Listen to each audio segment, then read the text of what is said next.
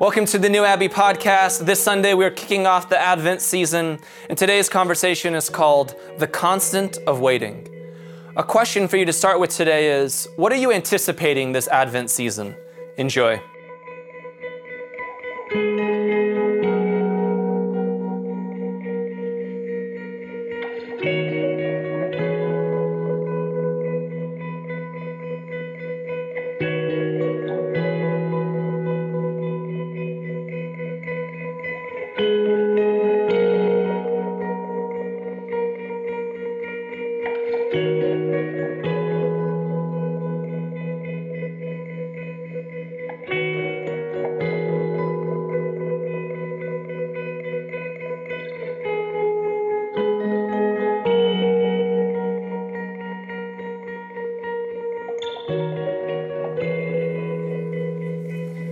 This week begins Advent, which is this season of anticipation, and it's a season of waiting. And one of the things that we're going to talk about today is how waiting is a constant.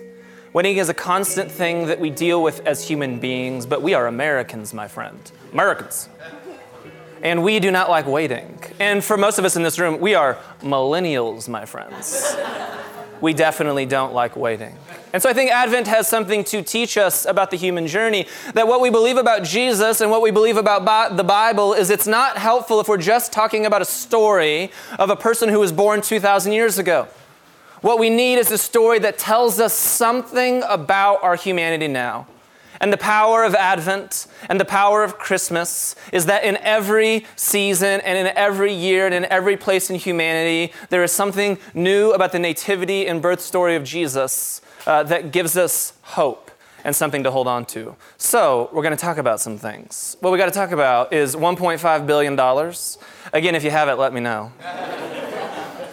we're going to talk about BCE, you know, before the Common Era. I think that's what uh, the, the Academy is saying now, right? Am I allowed to say BC or something like that? Great, wonderful. Uh, we're going to talk about millennials. Am I right? Am I right? Um, how babies are made. Uh, I probably need like a whiteboard up here, so that's going to be helpful. That'll be uh, coming soon. And then yoga and Bob Wilson. So, Advent, my friends. I was very interested uh, a few months ago when the lottery was happening, right? The super lotto was going to be at like $1.5 billion. Everyone see this? Right? And how many people that I talked to who all of a sudden, for some random reason, believe, I'm probably going to win this thing, right? And how many of you were that person? Thank you for the four of you that admitted this, right? I was planning all of my houses, what kind of jet I was gonna buy, like you name it. And I, I, find it fascinating that when something like this happens culturally, what we can throw it off to is maybe this idea that, that we want something that we know is not plausible. But what it's really saying, I think the subtext about what's happening in humanity is that there's a need for hope in our lives. That really I have an economic insecurity. Really, I want my life to change. And as far fetched as winning the $1.5 billion lottery sounds, I would still rather hope in that than have no hope at all. Because I want my life maybe to look different now than it was yesterday. And I think that hope is this thing that is only needed when things are out of control. The, the fruit of control is never hope. Control in our context and the world that we live in is you don't need hope because you have everything figured out. You're the one that is controlling the world. You're the one that is navigating the situation that you're at in life. And most of us would rather have control. And then what sometimes we find is that what we actually are in need of is we're desperately in need of hope. And hope says, I'm out of control. I actually don't have this all figured out. That the hardest job that I'll ever have is to be human and I need a lot of help with this thing. And that hope is this thing that says, I need something outside of myself to give me something that I cannot provide on my own. And that as we enter into the Advent season, the thing that we don't need to enter into is more control of our lives. Is to say, I have this thing all figured out. What we don't need more of in the Advent season is probably more parties, more busyness, more things going on. Probably what we all need more of in an Advent season is a posture of anticipation and of waiting and of saying, I desperately need to hope. that honestly, for my life to be its best, I need something outside of me to work. Uh, we believe in Santa Claus for those reasons, right? We believe in all kinds of mythologies for those reasons, that we want something bigger than us to change our lives. And the invitation of the Christmas season is that God comes to earth, that God puts on human flesh, that we live in the incarnation not to um, try to prove that Jesus was somehow God, but the incarnation is more importantly this reality that God shows us the very best of what it means to be human. And God shows us the very best and fullness of who God is. And it's that, that intersection is where we fully live as human beings. When we're completely exposed to the divine when we can touch it and taste it and see it, and when our full human experience can come alive. And when we're doing that, then we're always hoping and we're always anticipating and we're always waiting because we realize I could never do this thing on my own. The biblical narrative is filled with this, by the way. We talk about this in here all of the time that one of the challenges for many people, particularly Americans who have grown up in powerful Protestant Western churches or Catholic churches or evangelical churches, is that most of the time that we've read the Gospels or we've read the Bible or the way that we understand God is through a lens and a context of power. That even though we might not believe that we come from a powerful group, that we're still Americans and we're still sitting in this room right now. And so even the way that we've been told about Jesus is through that lens. And yet the entire Bible, not some of it, not parts of it, not even most of it, the entire Bible was written by a group of people who desperately needed hope because they had no power right? It's even some of the earliest stories are, are there for a reason to declare this reality of I need something bigger and beyond myself. The story of Abraham is that, right? It's a story about this really old couple who's barren and they have no kids. And in an ancient Jewish context, that means you don't have the ability to pass on eternal life you don't have the ability to pass on your heritage so that you'll be seen in your kids and, and then you'll be seen in your grandkids and your great grandkids and all the way on. And so it's basically saying that death has come to you and to your entire family. There's a desperate need for hope, a desperate need for something more. There's a group of people who are powerless. And it's amazing that out of that story of barrenness, that the rest of the Bible emerges. And the rest of the Bible is not a story about victory. It's not a story about winners. It's not a story about people who continue to be powerful. It's constantly a story about how difficult it is to do this human journey. And that's not even like a depressing thing. I'm not here to like get you down on a Sunday morning talking about Christmas, right? It's a reality check of it's just difficult to be human. And for most human beings on the planet throughout most of history, figuring out how to be human and just figuring out how to survive has often been a difficult thing. And what we have in our world and our culture is all of these facades and all of these illusions that we put up that sometimes prevent us from seeing the challenge of our journey. And not the challenge in like a negative way, that it has to be all bad and horrible and filled with brokenness, but just the challenge in the reality of what it takes to evolve and to grow and to transform and to mature. And so, throughout the rest of the biblical narrative, we see these groups of people who are desperately in need of God because they are the powerless and not the powerful. The Exodus story is a story about what? It's a group of powerless people who are being dominated by an empire. And that God comes to the rescue because there is need for hope. That they cannot control their own situation on their own. And so that God comes in and rescues them and frees them and delivers them. And then the rest of the Old Testament or the Hebrew Bible and the biblical narrative goes on that God rescues these people but then in every season in the life of the people of Israel, there are more needs for rescuing, there are more needs for salvation, and there are more times where they need God to come in and to do God's part to provide hope. I don't know, I think about this a lot when I think about Christmas or when I think about Easter.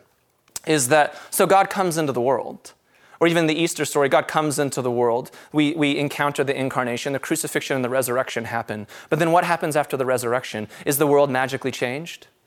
No. Everything looks exactly the same as it did three days before when Jesus went into that tomb. Jesus is born into the world.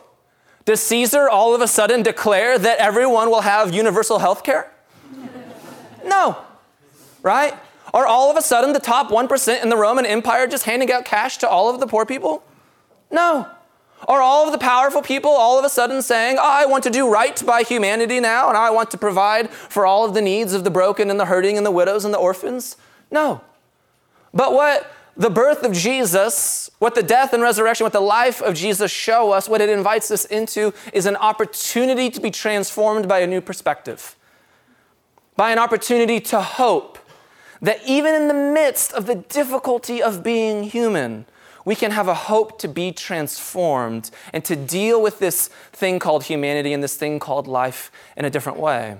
And so, throughout the rest of the Old Testament, it is the people of God living in travail, figuring this out, hoping as a new superpower would come in and as a new superpower would go out. In a lot of ways, it's saying we're always anticipating that the moment that um, Egypt was taken away, you thought to yourself, well, now it's all going to be figured out and we're not going to have any problems again. And then what's the very next story? They're in a desert for 40 years. You're like, come on, right? If I just had the job, everything would work out. And then you get the job. Then you're like, oh, come on, right? If I was just in this relationship, then I know I would be satisfied. And then you're like, come on, right? I think about this all the time, right? I, my wife is a fine wine, by the way. All right, so she's like gets better. If you come on, come on. If you know Krista, you're like it's true, right? I'm like a cheap PBR beer, right? I aged out like eight years ago. You know what I'm saying? It is. I'm getting worse fast here. And she probably wakes up some morning. She's like, come on, you know? She's like, I've had three kids. Look at me. This guy, I don't know what he's what he's doing over here. The point is, is that sometimes we get the thing that we want. Sometimes we're rescued and we're liberated and we think, oh, now, now everything's going to be solved. Now my life's going to be better. And then you realize, now I just have different problems. And I have different anxieties. And I have different anticipations. And that's the reality of Christmas, is Jesus might be birthed in you. Something new might wonderfully happen in you this Christmas season. You might experience God in a whole new way. But wherever you go, there you are. That's the trick of it. That's not a hopeless statement, that's an incredibly hopeful statement. That's there you wherever you go, there you are, and that God can transform and change you where you're at. That Caesar may not magically care for all of the widows, the orphans, and the aliens, right? That Donald Trump might not wake up on December 26th and open the borders to all people. Probably not going to happen, by the way, right? But that doesn't mean that what's being transformed inside of us can't help change the world. That we don't have a place in it. Because the problems will still be there, the difficulties will still arise. That doesn't mean that I can't have a different perspective within it. And the people of Israel were waiting forever for this Messiah to come, for this Christ to be born, for something new to be birthed into the world. Right? After Egypt, guess who came? The Assyrians in 722. Everyone's favorite date, BCE, my friends, right? And they destroyed the whole northern empire of Israel. Then, after the Assyrians left, then here comes the Babylonians, 586 BC, in case you were wondering, right? Then, after the Babylonians in 521, here comes the Persians, and then 333, here comes Alexander the Great, and then eventually the Romans are going to come. The point is that season after season after season, you're praying out to God and you're saying, if this thing would just change, my life would be completely different. And maybe that's not the prayer. Maybe the prayer is how can my life be transformed and changed with these things going on? Because I might get to the point where I'm completely liberated and realize, but I'm still here. And those are difficult words, I know, in, in a lot of different ways. And I, it's not lost on me that those are difficult words coming from a straight, white, powerful man standing in front of you and that there are many aspects of my life that there are people in this room that I do not understand. I have not embodied your narrative. But I know that there are Caesars and that there are pharaohs and that there are empires and systems in all of our lives, both externally in the systems that control this world and internally in each of our lives that lord over us. And I know from my own experiences as somebody who is an addict in a 12 step group that there's never been a day that I've arrived. There's never been a day that's come up where everything magically went away and I wasn't an addict anymore. There's never been a day that's gone by where my family magically got fixed, where I had a relationship again with my mom and dad, where I didn't have regret about the unfaithfulness and the adultery that I put onto my wife. I don't know what the word is I'm looking for there. That we all live with our things is the point, and it doesn't magically go away. What does happen is that we transform and that we have a new perspective and that God is going to birth something new within us and that through each season of the scriptures and the faithful people of God that they knew this. It's only till very recently that we believed that after 40 days of purpose, my friend, this will all be gone, right? or if you just do these five healthy habits, then you shall never have these issues again. And if you just do 30 minutes a day of these sit-ups, these love handles, well, they didn't go away, I'll tell you that. I also drink too many IPAs, so I think it's part of the problem. And so the biblical narrative offers us a new world. So listen to this from Luke. It goes like this, or Jeremiah. We go back to Jeremiah, they're the same things. The days are coming, declares the Lord, when I will fulfill the good promise I made to the people of Israel and Judah. In those days, at that time, will make a righteous branch sprout from David's line. He will do what is just and right in the land. And in those days, Judah will be saved, and Jerusalem will live in safety. This is the name by which it will be called the Lord our righteous Savior. And then from Luke.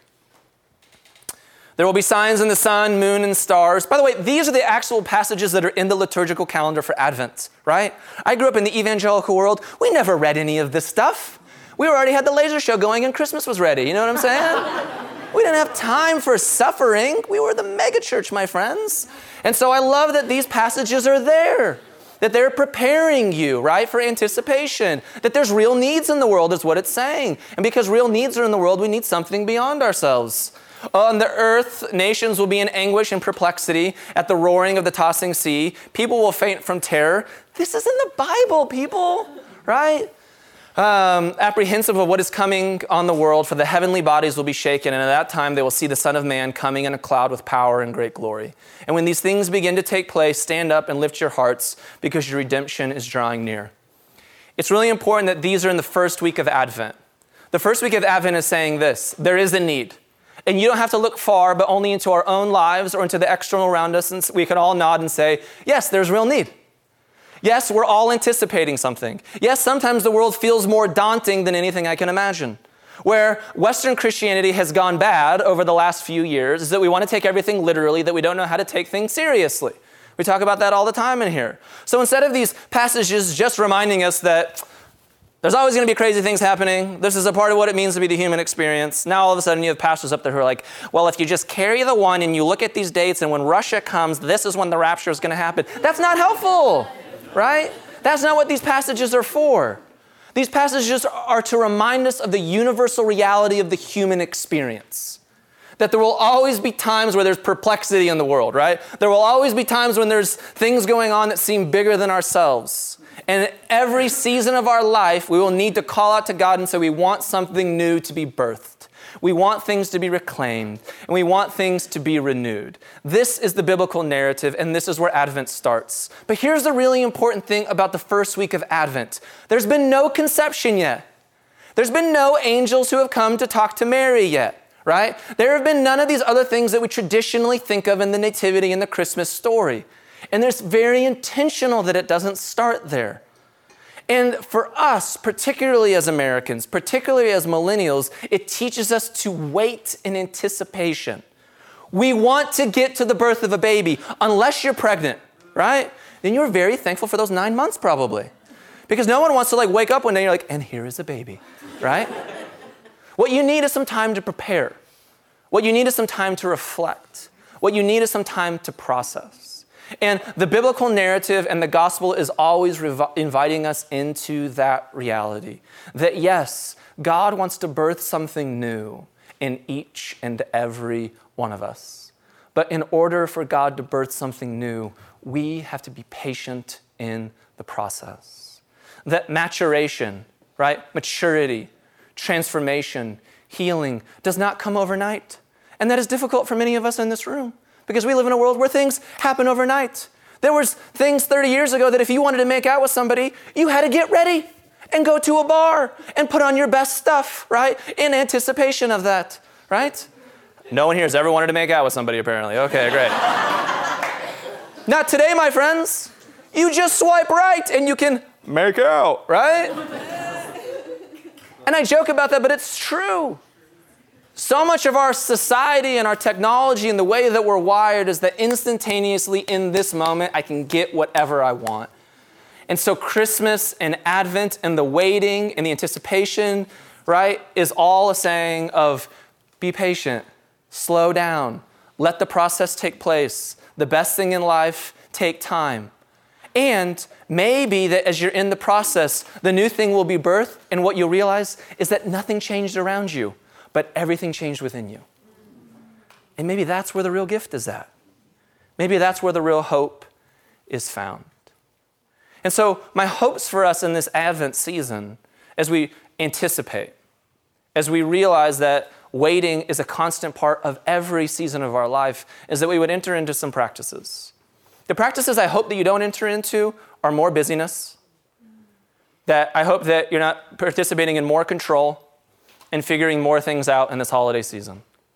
The things that I hope we move into are the things that Advent teaches us, what hope teaches us, which is surrender and I believe mystery. Surrender is saying, I don't have it all figured out. I need something beyond me to change my life. How do you force yourself to surrender? You don't. It's something that you have to keep coming back to. It's something that you have to keep tending. It's something that you have to continually be mindful of that every time that you are standing in that line at the grocery store and then it's been one and a half seconds and you can't handle the anxiety of not looking at your phone, it's that you put it back in your pocket. I say all of that because I'm so guilty of these things, right?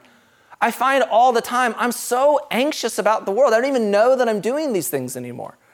I always have the radio on. I always have Netflix on. I always have my phone out. I'm always trying to I need more words.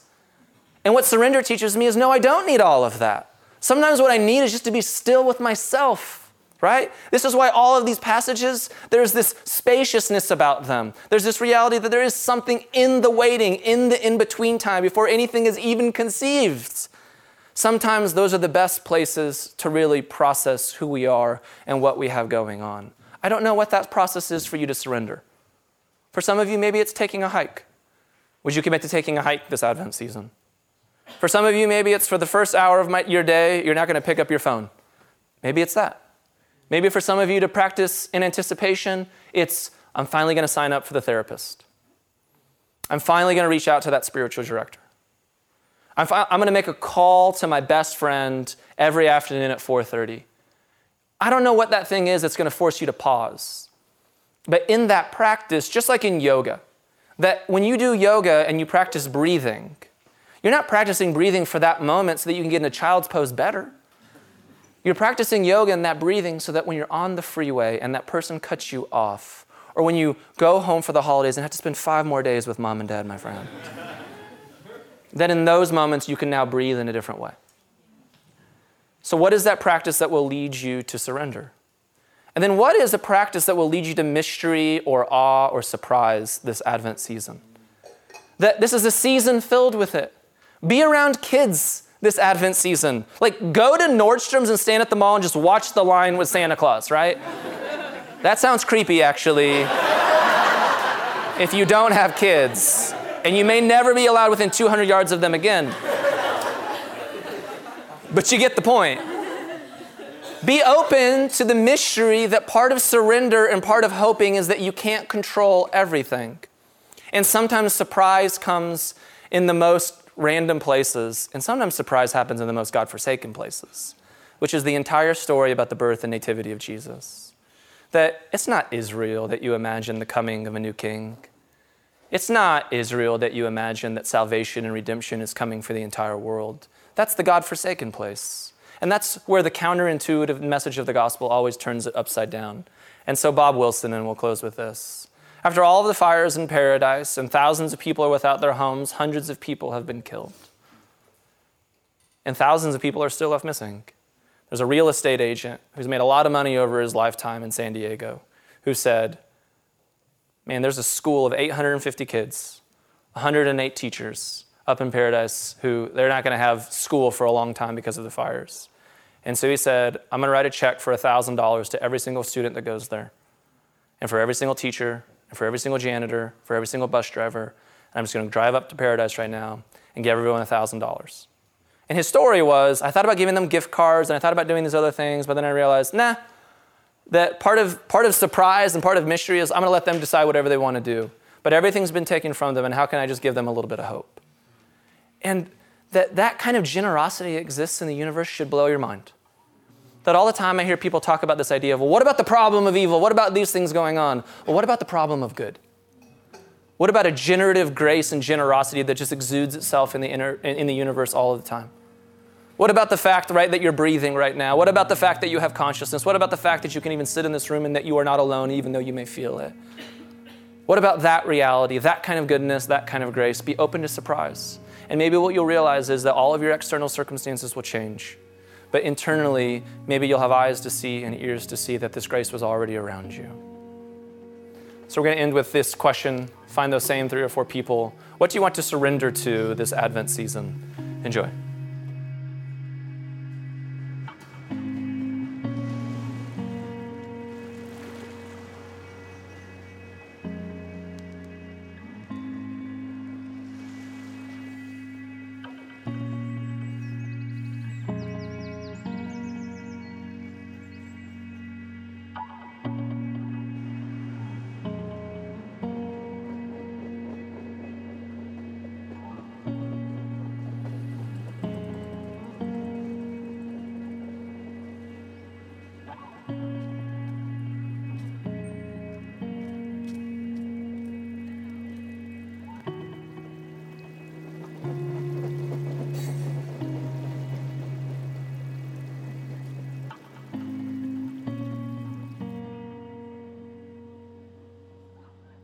Thanks for listening to the New Abbey podcast. For more information, visit us on the web at www.newabbey.org.